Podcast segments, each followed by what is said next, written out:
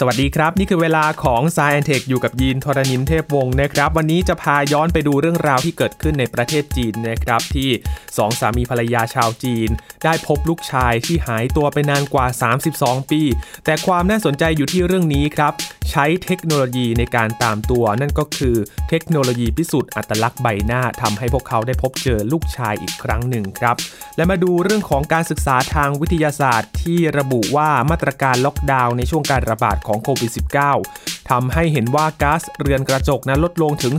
17%แต่ทีมนักวิจัยก็กังวลว่าอาจจะเป็นการปรับลดลงแค่ระยะสั้นเท่านั้นครับ และพาไปดูที่สหรัฐอเมริกาครับ มีบริการออนไลน์ช่วยแก้ปัญหาอึดอัดกัดกลุ้มใจในช่วงที่โควิด -19 เกิดขึ้นประชาชนมีความกังวลใจ บริการนี้เข้ามาช่วย ให้พวกเขานั้นคลายความกังวลกันได้ครับ และที่สหรัฐอเมริกาเช่นกันครับ เขาใช้ซูเปอร์คอมพิวเตอร์ มาเป็นไม้ตายในการสู้โควิด -19 น่าสนใจเลยทีเดียวครับ เป็นการร่วมมือของทางการสหรัฐ และบริษัทด้านเทคโนโลยีหลายบริษัทด้วยกัน และโควิด -19 ทำให้เรานั้นไปรวมกลุ่มกันไม่ได้นะครับที่ประเทศเดนมาร์กครับทางลีกฟุตบอลของเดนมาร์กใช้ไอเดียนี้ครับ เอาแอปพลิเคชัน Zoom มาดึงกองเชียร์เข้าสู่สนาม ดูฟุตบอลกันผ่านทางออนไลน์ ทั้งหมดนี้ติดตามได้ใน s ายแอนเทควันนี้ครับ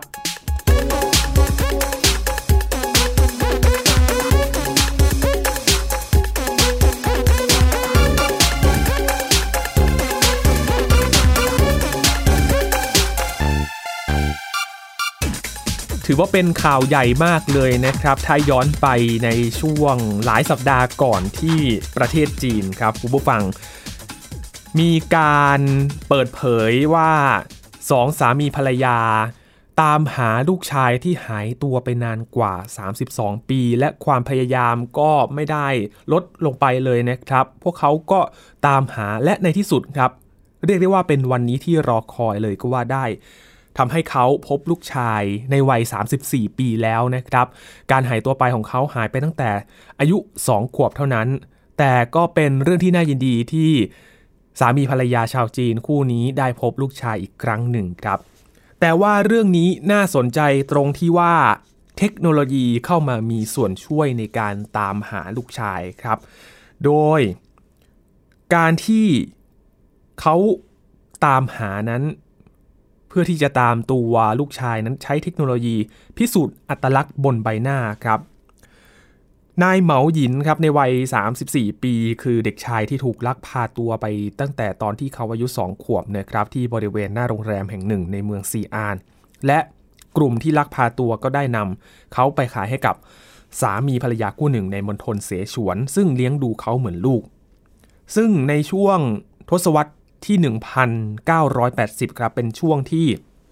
ในประเทศจีนมีคดีลักพาตัวเด็กมากเลยนะครับ เนื่องจากรัฐบาลจีนในเวลานั้นมีนโยบายลูกคนเดียวทำให้สามีภรรยาจำนวนมากที่อยากมีลูกโดยเฉพาะลูกชาย พยายามทุกวิถีทางเพื่อให้ได้ลูกชายครับ รวมทั้งการซื้อเด็กผู้ชายที่ถูกลักพาตัวมาเลี้ยงเป็นลูกด้วย อย่างกรณีของนายเหมาหยินก็เช่นกันครับสำนักงานความมั่นคงสาธารณมณฑลซีอานแถลงว่า สามีภรรยาที่ซื้อเหมาหยินก็เลี้ยงเขาเหมือนลูก แล้วก็เหมาหยินก็คิดว่าทั้งคู่เป็นพ่อแม่ของเขานะครับ โดยที่ไม่รู้เลยว่า ถูกลักพาตัวมาจากพ่อแม่ที่เมืองซีอานมาขายให้คนอื่น นางหลี่จิ้งซีเป็นแม่ผู้ให้กำเนิดของเหมาหยินจริง ๆ นะครับ เขาพยายามติดตามหาตัวลูกชายมาตลอด 32 ปีเลย เธอก็ออกจากงานประจำตั้งแต่ลูกชายถูกลักพาตัว เดินหน้าแจกใบปลิว ที่เป็นใบหน้าลูกชายตอนสองขวบนะครับหลายใบเลยทีเดียวเรียกได้ว่านับแสนใบเลยครับ แล้วก็ตามตัว ไปดูผู้ต้องสงสัยทุกที่ที่เธอได้ข่าวว่ามีคนหน้าเหมือนลูกชายของเธอ ตลอดเวลาเกือบ 30 ปี ที่นางหลี่จิ้งซีต้องพบกับความผิดหวังไม่น้อยกว่า 300 ครั้งเลยนะครับ แต่ว่าก็ไม่ลดละความพยายามจนกระทั่งตำรวจ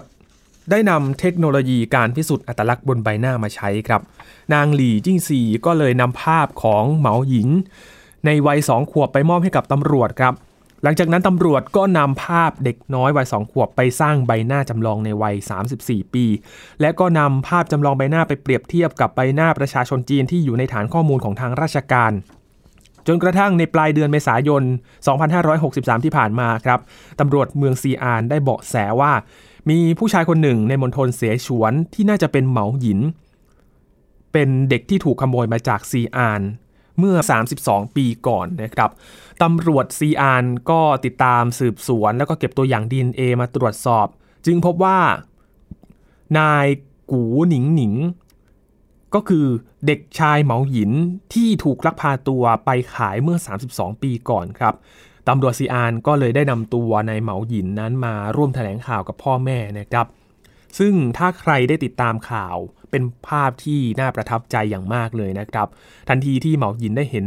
แม่ผู้ให้กำเนิด เหมาหยินได้วิ่งไปกอดแม่ทันทีเลยนะครับ และคำพูดของแม่ผู้ให้กำเนิด ก็พูดว่า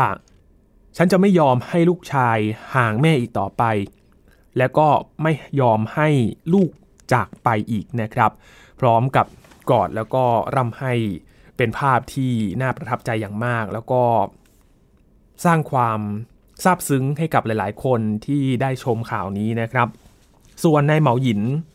ปัจจุบันเขาทำธุรกิจตกแต่งภายในอยู่ที่เสฉวนนะครับ บอกว่าก็จะย้ายมาอยู่กับพ่อแม่ผู้ให้กำเนิดที่เมืองซีอานด้านสำนักข่าวซินหัวก็รายงานว่าในช่วง 10 ปีที่ผ่านมานั้นตำรวจเขาก็ได้ ติดตามตัวเด็กที่ถูกลักพาตัว มาคืนสู่อ้อมอกพ่อแม่มากกว่า 6,300 คนนะครับ โดยใช้วิธีการตรวจอัตลักษณ์บุคคลด้วยการตรวจ DNA นี่แหละครับ ก็เป็นเรื่องราวที่น่าสนใจและใช้เทคโนโลยีมาเป็นหลักฐานในการพิสูจน์ว่าบุคคลคนนี้ตรงกับบุคคลที่ตามหานะครับ แล้วก็เป็นการพิสูจน์จริง ๆ ด้วยหลักการวิทยาศาสตร์นั่นเองนะครับ มาต่อกันที่เรื่องของโควิด -19 กันอีกครั้งหนึ่งนะครับที่เราก็ติดตามกันมาตลอด แล้วก็ทำให้เห็นผลกระทบ โดยเฉพาะด้านวิทยาศาสตร์ก็มีให้เห็นอยู่เรื่อยๆเลย ถ้าเราติดตามกันมาสักพักหนึ่งจะเห็นว่ามีหลักฐานที่ทำให้เห็นว่าประเทศต่างๆ ที่ใช้มาตรการล็อกดาวน์ ในช่วงการระบาดของโควิด -19 นะครับ ได้ทำให้การปล่อยก๊าซเรือนกระจกลดลงถึง 17%ด้วยกันครับในช่วงเดือนเมษายนที่ผ่านมา เป็นการศึกษาทางวิทยาศาสตร์ที่เกิดขึ้น แล้วก็แสดงเห็นได้ชัดนะครับว่าการที่มนุษย์ลดกิจกรรมหลาย ๆ อย่างลงไปทำให้ลดการปล่อยก๊าซเรือนกระจกไปด้วยนะครับ แต่ทีมนักวิจัยเขาก็กังวลครับว่า การปรับลดลงช่วงนี้อาจจะเป็นช่วงระยะสั้นเท่านั้นครับ การวิจัยที่ตีพิมพ์ในวารสารวิทยาศาสตร์ Nature Climate Change ฉบับล่าสุดก็ระบุว่าปริมาณการปล่อยก๊าซเรือนกระจกทั่วโลกลดลง 17%ในช่วงเดือนเมษายนที่ผ่านมาจากมาตรการล็อกดาวน์ในช่วงโควิดที่ทั่วโลกบังคับใช้ ได้ลด การใช้พลังงานอย่างหวบภาพเลยนะครับ ในช่วงไม่กี่เดือนที่ผ่านมา โดยเฉพาะภาคการไฟฟ้า ภาคอุตสาหกรรม และการขนส่งคมนาคม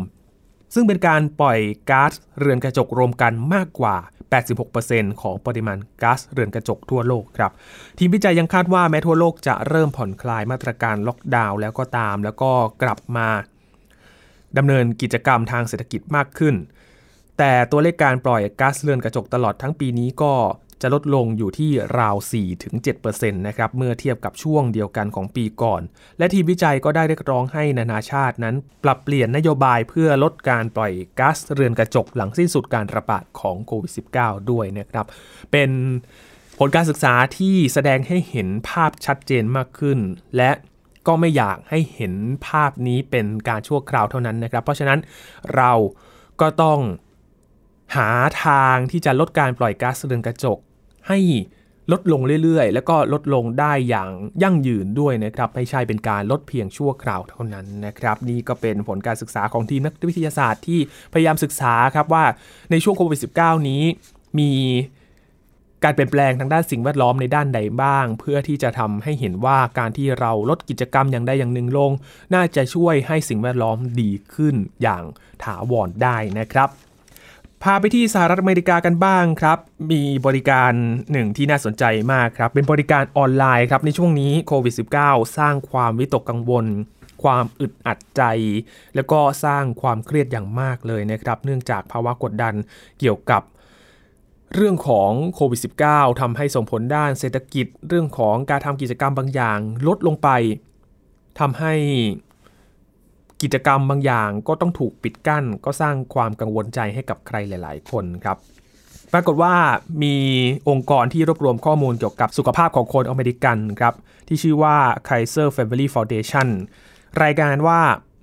ขณะนี้มีคนวัยผู้ใหญ่ในอเมริกาเกือบครึ่งนะครับมีปัญหาเรื่องนี้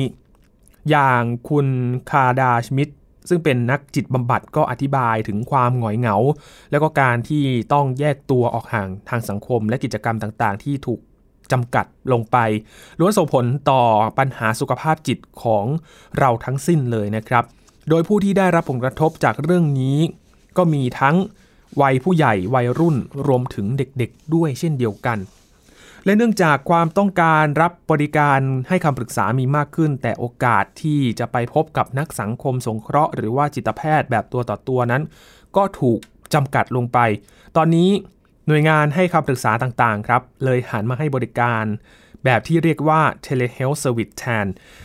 ซึ่งหมายถึงการติดต่อขอรับคำปรึกษาแนะนำโดยใช้เทคโนโลยีโทรคมนาคมต่างๆ ทั้งแบบที่เห็นหน้ากัน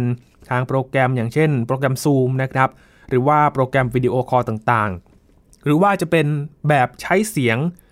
แบบอย่างเดียวก็มีเหมือนกัน คุณจูลี่คิวเทลลี่ครับเป็นนักจิตบำบัดสำหรับเด็กโดยใช้งานศิลปะก็บอกว่า การมีโอกาสได้เชื่อมต่อความสัมพันธ์กับคนอื่นๆนั้น ช่วยให้เราสามารถดำรงชีวิตอยู่ได้ในลักษณะที่ควรจะเป็น ทางด้านคุณวินนี่วองก็เป็นคนหนึ่งที่เคยใช้บริการ telehealth service นะครับ เขาก็บอกว่า แต่ก่อนนั้นเธอเคยคิดว่า การรับคำปรึกษาแนะนำเกี่ยวกับสุขภาพจิตจะต้องไปแบบพบปะกันแบบซึ่งหน้าเท่านั้น แต่มาตอนนี้ก็ทำให้รู้แล้วว่ามันไม่จำเป็นอีกต่อไปครับ และก็คงไม่อยากกลับไปนั่งรอในที่ทำงานของนักสังคมสงเคราะห์ตามเวลาที่นัดหมายด้วย อย่างไรก็ตามนะครับ ถึงแม้ว่าการใช้บริการแบบ telehealth service ที่มาเพื่อขอคำปรึกษา ขอคำแนะนำจากผู้เชี่ยวชาญทางไกลอาจจะเป็นเรื่องง่ายสำหรับคนที่อยู่ในเมืองส่วนใหญ่ และสำหรับคนที่มีปัจจัยในเรื่องของทรัพยากร พร้อมอย่างเช่นอุปกรณ์แล้วก็อินเทอร์เน็ตเข้าถึงนะครับ แต่ก็ไม่ใช่ทุกคนที่สามารถเข้าถึงอินเทอร์เน็ต หรือถนัดเรื่องของการใช้แอปพลิเคชัน เชื่อมต่อทางออนไลน์ โดยเฉพาะกลุ่มผู้สูงอายุ หรือว่ากลุ่มที่ด้อยโอกาสนะครับ หรือผู้ที่อยู่ในพื้นที่ที่การเชื่อมต่ออินเทอร์เน็ต ยังมีปัญหาอยู่ และสำหรับคนกลุ่มนี้ก็ดูเหมือนว่าเป็นทางเลือกเดียวครับที่เหลืออยู่ก็คือ การใช้โทรศัพท์ธรรมดาเนี่ยแหละครับ ต่อตรงเข้ากับเบอร์ฮอตไลน์เพื่อขอรับการปรึกษาแบบไม่ออนไลน์นั่นเองนะครับ ก็เป็นภาพสะท้อนหนึ่งที่ให้เห็นว่า แม้เทคโนโลยีจะช่วยให้มีความสะดวกสบายมากขึ้นนะครับ แต่ก็มีข้อจำกัดอยู่ว่าบางกลุ่มนั้นยังเข้าไม่ถึง อาจจะต้องใช้แนวทางอื่นๆ เพื่อที่จะทำให้พวกเขาได้รับบริการ ให้คำปรึกษาในเรื่องของสุขภาพจิต โดยที่ไม่จำเป็นต้องพึ่งออนไลน์เสมอไป แต่ว่ายังคงรักษาระยะห่างกันอยู่นั่นเองนะครับ ยังอยู่ที่สหรัฐอเมริกาครับคุณผู้ฟังพาไปดูทางการสหรัฐอเมริกาครับเขาร่วมกับบริษัททางด้านเทคโนโลยี จากภาคเอกชนยักษ์ใหญ่หลายบริษัทเลยนะครับ เตรียมที่จะใช้ซูเปอร์คอมพิวเตอร์ครับขององค์การบริหารการบินและอวกาศแห่งชาติ หรือว่านาซา ร่วมต่อสู้กับการระบาดของโควิด -19 ในประเทศสหรัฐอเมริกาครับ โดยคณะทำงานนำโดยสำนักงานสำนักนโยบายด้านวิทยาศาสตร์และเทคโนโลยีประจำทำเนียบขาวครับ ร่วมมือกับบริษัท IBM Hewlett Packard Amazon และก็ Microsoft รวมถึงมหาวิทยาลัยหลาย ๆ แห่งในสหรัฐอเมริกาครับจะร่วมมือกันในการใช้ซูเปอร์คอมพิวเตอร์ขององค์การนาซาที่ศูนย์วิจัยนาซาในแคลิฟอร์เนีย เอามาทำอะไร เอามาใช้ในการวิเคราะห์และตรวจสอบข้อมูลเกี่ยวกับไวรัสโคโรนาโดยเฉพาะเลยครับตั้งแต่ต้นทางที่ไวรัสจู่โจมเซลล์ในร่างกายของมนุษย์ รวมถึงปัจจัยความเสี่ยงด้านพันธุกรรม การตรวจคัดกรองผู้ติดเชื้อไปจนถึงการพัฒนาคิดค้นยารักษาครับ จริงๆแล้วปกติซูเปอร์คอมพิวเตอร์ขององค์การนาซาเขาจะนำมาใช้ในการ ศึกษาวิจัยเกี่ยวกับโลกและอวกาศเป็นหลักนะครับ อย่างเช่น การหาดาวเคราะห์คล้ายโลกนอกระบบสุริยะ การศึกษาพฤติกรรมของหลุมดำหรือว่าการออกแบบยานอวกาศ แต่ว่านาซาบอกว่าสามารถนำมาใช้ในกรณีอื่น ๆ ได้ครับ ถ้าหากว่าเป็นเหตุการณ์สำคัญระดับประเทศ และเหมาะสำหรับการวิเคราะห์ประมวลผลข้อมูลจำนวนมหาศาล ซึ่งตอนนี้เขาก็บอกว่าไม่มีประเด็นใดที่จำเป็นเร่งด่วนได้เท่ากับการระบาดของโควิด -19 ในสหรัฐอเมริกาและทั่วโลกแล้วจำเป็นต้องดึงนี่แหละครับ ซูเปอร์คอมพิวเตอร์มาช่วยในการวิเคราะห์ประมวลผลเกี่ยวกับไวรัสโควิด -19 นั่นเอง จะเห็นได้ว่าตั้งแต่ช่วงการระบาดตั้งแต่ต้นจนถึงในขณะนี้นะครับ มีข้อมูลมากมายเลยครับที่เกี่ยวข้องกับโควิด -19 และยังคงต้องศึกษาข้อมูลกันอยู่ เพราะฉะนั้นซูเปอร์คอมพิวเตอร์น่าจะเป็นอีกตัวหนึ่งนะครับที่จะมาช่วยวิเคราะห์ข้อมูลต่างๆ เหล่านี้มีข้อมูลมากมายที่ช่วยวิเคราะห์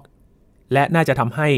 การหาแนวทางการรักษาเกิดขึ้นได้รวดเร็วมากยิ่งขึ้นนั่นเองนะครับ ก็เป็นอีกความหวังหนึ่งที่ทางสหรัฐอเมริกาเลือกที่จะมาใช้ในการต่อสู้กับโควิด -19 ครับจากสหรัฐอเมริกาพาข้ามฝั่งไปที่ทวีปยุโรปกันบ้างครับ แต่ก็ยังอยู่ในเรื่องของโควิด -19 นะครับ ในช่วงนี้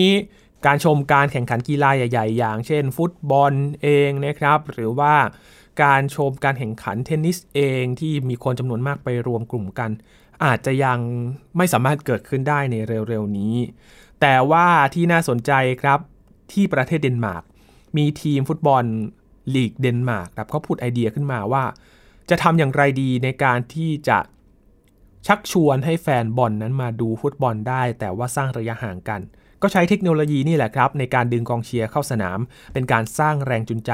ให้กับนักฟุตบอลลงทำการแข่งขันในช่วงการแพร่ระบาดของโควิด -19 ครับ ปรากฏว่าทีม AGF a r h u s ทีมฟุตบอลในลีกสูงสุดของเดนมาร์กเขาใช้แอปพลิเคชัน Zoom ครับช่วยให้แฟนบอลนั้นได้สัมผัสกับบรรยากาศการแข่งขันแบบติดขอบสนาม ในเกมที่พวกเขาลงแข่งกับ Render FC ในช่วงวันพฤหัสบดีที่ 29 พฤษภาคมที่ผ่านมาครับ โดยรายงานระบุว่าจอภาพขนาดใหญ่ ถูกนำไปติดตั้งไว้ ทั่วสนามกว่า 22 จุดครับรองรับแฟนบอลที่เข้าชมเกมได้มากถึง 11,000 คนถึง 12,000 คนด้วยกัน และนอกจากการใช้เทคโนโลยีแล้วนะครับ บางสโมสรในลีกเดนมาร์กก็จัดพื้นที่ให้กับแฟนบอลเข้าชมเกมแบบ drive thru ก็คือจอดรถเข้าไปอยู่ในที่จอดรถแล้วก็เข้าชมผ่านจอนั่นเอง เพื่ออำนวยความสะดวกให้กับกองเชียร์ที่อยากมีส่วนร่วมในการให้กำลังใจกับทีมที่รักเช่นกันนะครับ เป็นการใช้เทคโนโลยีมาเป็นตัวช่วยทำให้แฟนบอลยังได้รับชมความสนุกสนานของทีมฟุตบอล การแข่งขันฟุตบอลกันอยู่นะครับ น่าจะเป็นตัวอย่างให้กับหลาย ๆ ประเทศได้นำไปใช้กันว่าโปรแกรมอย่าง Zoom เอง หรือว่าโปรแกรมการเข้าประชุมออนไลน์หลาย ๆ โปรแกรม น่าจะเป็นตัวช่วยหนึ่งนะครับในการที่จะรับชมกิจกรรมต่าง ๆ จริง ๆ แล้วก่อนหน้านี้ก็มีคอนเสิร์ตนะครับที่ทำให้ ผู้เข้าชมคอนเสิร์ตนั้น ลงทะเบียนผ่านออนไลน์เป็นการเข้าชมคอนเสิร์ตแบบออนไลน์ทำให้ยังคงได้รับความสนุกสนานกันอยู่นั่นเองนะครับก็เป็นอีกหนึ่งตัวอย่างที่น่าสนใจครับ ที่ใช้เทคโนโลยีมาช่วยในช่วงโควิด -19 นี้ที่เรายังคงรักษาระยะห่างกันอยู่นะครับคุณผู้ฟังครับช่วงนี้พักกันสักครู่นะครับ ช่วงหน้าจะพาไปติดตามเรื่องราวของงานวิจัยครับที่พบว่าการกินอาหารที่มีไขมันอิ่มตัวสูงแค่มื้อเดียว อาจจะทำให้ความตั้งใจจดจ่อหรือว่ามีสมาธินั้นลดลงได้นะครับ จะเป็นยังไงติดตามได้ในช่วงหน้ากับสายเอ็นทิกครับ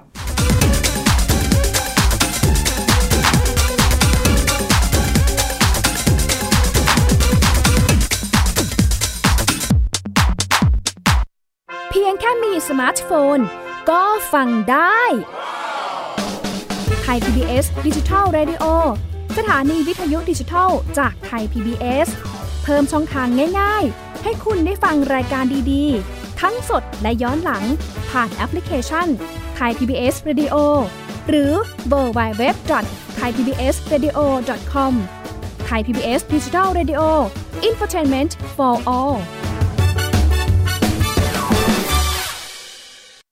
มากกว่าด้วยเวลาข่าวที่มากขึ้น จะพัดพาเอาฝุ่นออกไปได้ครับ มากกว่า ให้คุณทันในทุกสถานการณ์ ตามที่กฎหมายดังกล่าวกำหนดเอาไว้ มากกว่ากับเนื้อหาเที่ยงตรงรอบด้านนำมาใช้ในคดีเมาแล้วขับ มากกว่าในทุกทางออกของสังคม ป้องกันไม่ให้ปัญหาเกิดขึ้น มากกว่ากับข่าวรอบวันในทุกมิติ เครนก่อสร้างเกิดอุบัติเหตุขึ้น มากกว่าด้วยการวิเคราะห์ที่ตรงจุด ความพยายามของภาครัฐที่จะแก้ปัญหา และมากกว่ากับทีมข่าวมืออาชีพ ข่าว Thai PBS ให้คุณได้มากกว่า ที่คุณอย่ามาถามอะไรที่ search เจอใน Google เออ ถามกูรูในสิ่งที่ Google ไม่มี t c a s คีย์เวิร์ดสำคัญเลย ครับ TCAS คือระบบการคัดเลือกค่ะ ดังนั้นถ้าเราบ่นกันเรื่องของการสอบที่ซ้ำซ้อน มันไม่ได้เกี่ยวโดยตรงกับ TCAS อ๋อ เราไปโทษ TCAS เขาไม่ได้ไม่ได้ เพราะเขาไม่ใช่ข้อสอบ ถูกต้อง TCAS คือระบบการคัดเลือก อยากให้ฟังจะได้รู้จากกูรูด้านการศึกษา โดยนัทยาเพชรวัฒนา และวรเกียดนิ่มมาก ในรายการทีคุณทีแคสทุกวันเสาร์ 16 นาฬิกา ทางไทย PBS Digital Radio ฟังสดหรือย้อนหลังทางแอปพลิเคชันไทย PBS Radio และ w w w t h a i PBS Radio com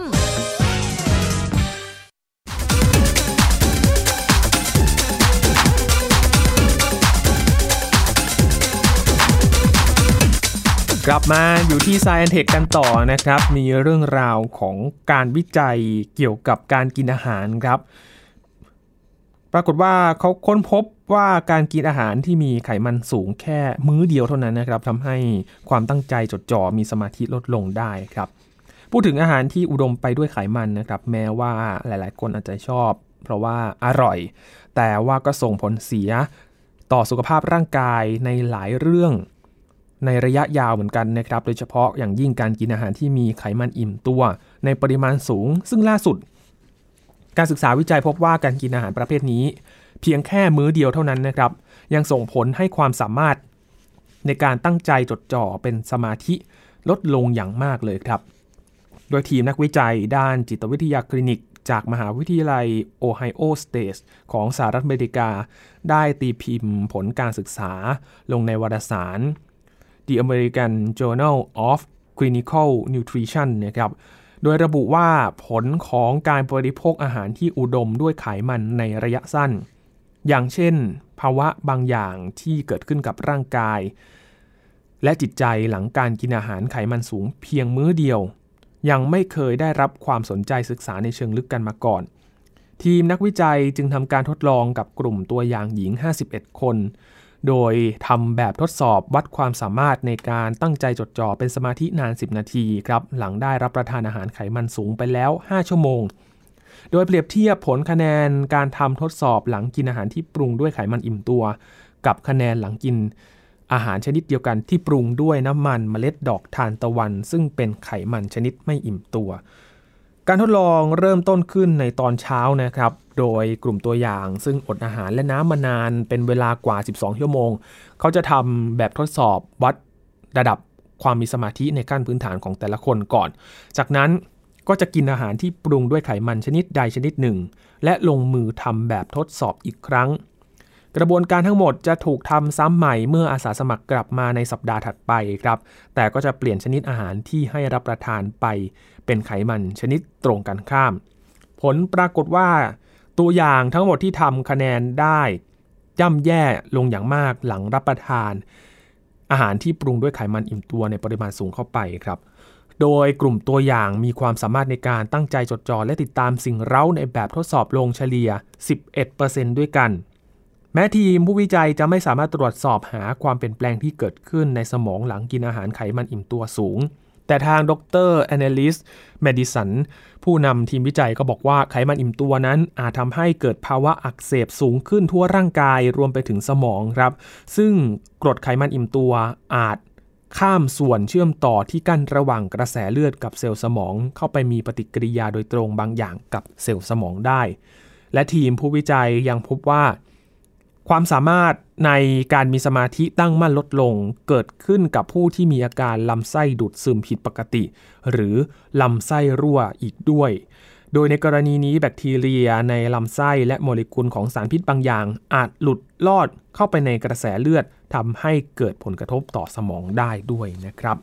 ก็เป็นหนึ่งผลการทดลองที่ทำให้เห็นถึงผลของการที่เรากินอาหารอุดมด้วยไขมัน อิ่มตัวในปริมาณที่สูงนะครับ แม้เพียงมื้อเดียวเท่านั้นนะครับ ก็ส่งผลกระทบอย่างมากสำหรับเรื่องของการมีสมาธิเลยทีเดียวครับปิดท้ายวันนี้พาไปดูข้อมูลจากฝูงดาวเทียมสว a มขององค์การอวกาศยุโรป หรือว่า ESA นะครับชี้ว่าบริเวณที่สนามแม่เหล็กโลกอ่อนแรงผิดปกติเหนือมหาสมุทรแอตแลนติกตอนใต้ หรือที่เรียกกันว่า Southern Atlantic Anomaly กำลังขยายตัวไปสู่ทวีปแอฟริกาครับทั้งยังพบว่าความเข้มของสนามแม่เหล็กโลกในบริเวณดังกล่าวลดลงอย่างต่อเนื่อง ตลอดช่วงหลายสิบปีที่ผ่านมาด้วย สนามแม่เหล็กที่อ่อนแรงกว่าพื้นที่อื่นบนโลกทำให้ดาวเทียมและยานอวกาศต่างๆ ไม่สามารถทำงานได้ตามปกตินะครับ เมื่อโคจรไปผ่านภูมิภาค อเมริกาใต้ตอนกลาง ไปจนถึงตอนล่าง รวมไปถึงพื้นที่เหนือมหาสมุทรแอตแลนติกตอนใต้และทวีปแอฟริกาตะวันตกเฉียงใต้ด้วย เนื่องจากขาด เกราะกำบัง รังสีอันตราย และอนุภาคที่มีประจุทรงพลังจากอวกาศครับ การวิเคราะห์ของเอียซ่าระบุว่าตลอดช่วง 2 ศตวรรษที่ผ่านมา สนามแม่เหล็กโลกทั้งหมดอ่อนกำลังลงโดยเฉลี่ยราว 9%ส่วนบริเวณความผิดปกติ SAA ที่ความเข้มของสนามแม่เหล็กโลกต่ำสุดก็ยังมีแนวโน้มที่จะอ่อนกำลังลงไปอีกครับ โดยในช่วง 50 ปีที่ผ่านมาบริเวณดังกล่าว มีความเข้มของสนามแม่เหล็กลดต่ำลงจาก 24,000 นาโนเทสลาเหลือเพียง 22,000 นาโนเทสลานอกจากนี้ทีมนักวิจัยขององค์การอวกาศยุโรปยังพบว่านับตั้งแต่ทศวรรษที่ 1970 เป็นต้นมา บริเวณความผิดปกติของ SAA มีแนวโน้มขยายตัวกว้างขึ้นไปทางตะวันออก ราว 20 กิโลเมตรต่อปี โดยขณะนี้กำลังแผ่ขยายไปครอบคลุมทวีปแอฟริกาทางตอนใต้ และดูเหมือนว่าจุดดังกล่าวจะมีการแยกตัวเป็นศูนย์กลางความผิดปกติของสนามแม่เหล็กโลกแห่งใหม่ โดยน่าจะอยู่เป็นเอกเทศจากพื้นที่ความผิดปกติเดิมในอนาคตนะครับ ดรเจอร์แกนมัสกาจากศูนย์วิจัยธรณีศาสตร์เยอรมันหนึ่งในทีมนักฟิสิกส์ของเอเซาบอกว่าปรากฏการณ์ดังกล่าว ลุกลามไปอย่างรวดเร็ว โดยเฉพาะอย่างยิ่งในช่วงทศวรรษที่ผ่านมาครับ ซึ่งสะท้อนว่าอาจกำลังเกิดความเปลี่ยนแปลงในกระบวนการไหลเวียนของโลหะ หลอมละลายที่แกนโลก ซึ่งเป็นตัวการควบคุมสนามแม่เหล็กโลก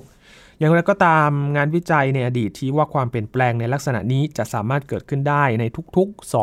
200-300 ปี โดยไม่ส่งผลกระทบร้ายแรงต่อโลกนะครับ ส่วนที่มีผู้กังวลว่าปรากฏการณ์ดังกล่าวอาจบ่งชี้ถึงการสลับขั้วแม่เหล็กโลก ซึ่งอาจเกิดขึ้นได้ในรอบ 1-2แสนปีนั้น นักวิทยาศาสตร์ยังไม่สามารถจะยืนยันได้ว่าการสลับขั้วเหนือขั้วใต้จะเกิดขึ้นจริงหรือไม่ และจะส่งผลกระทบต่อโลกอย่างไรบ้างนะครับเป็นอีกหนึ่งการศึกษาหนึ่งที่ทีมนักวิจัยก็กำลังศึกษากันอยู่ว่า จะเกิดอะไรขึ้นกับเขตสนามแม่เหล็กโลกที่อ่อนแรงผิดปกตินี้นะครับ เพราะว่ามีผลกระทบต่อ ในเรื่องของดาวเทียมและยานอวกาศที่ไม่สามารถทำงานในช่วงบริเวณนั้นได้นั่นเองครับ ทั้งหมดนี้คือเรื่องราวที่นำมาฝากกันใน Science Tech วันนี้นะครับคุณผู้ฟังติดตามรายการกันได้ที่ thaipbspodcast.com รวมถึงพอดแคสต์ช่องทางต่างๆ ที่คุณกำลังรับฟังอยู่นะครับ มาติดตามเรื่องราววิทยาศาสตร์ เทคโนโลยี และนวัตกรรมกับเราได้ที่นี่ทุกๆ สัปดาห์เลยครับ ช่วงนี้ยินทรณินเทพวงศ์ขอบพระคุณสำหรับการติดตามรับฟังนะครับ สวัสดีครับ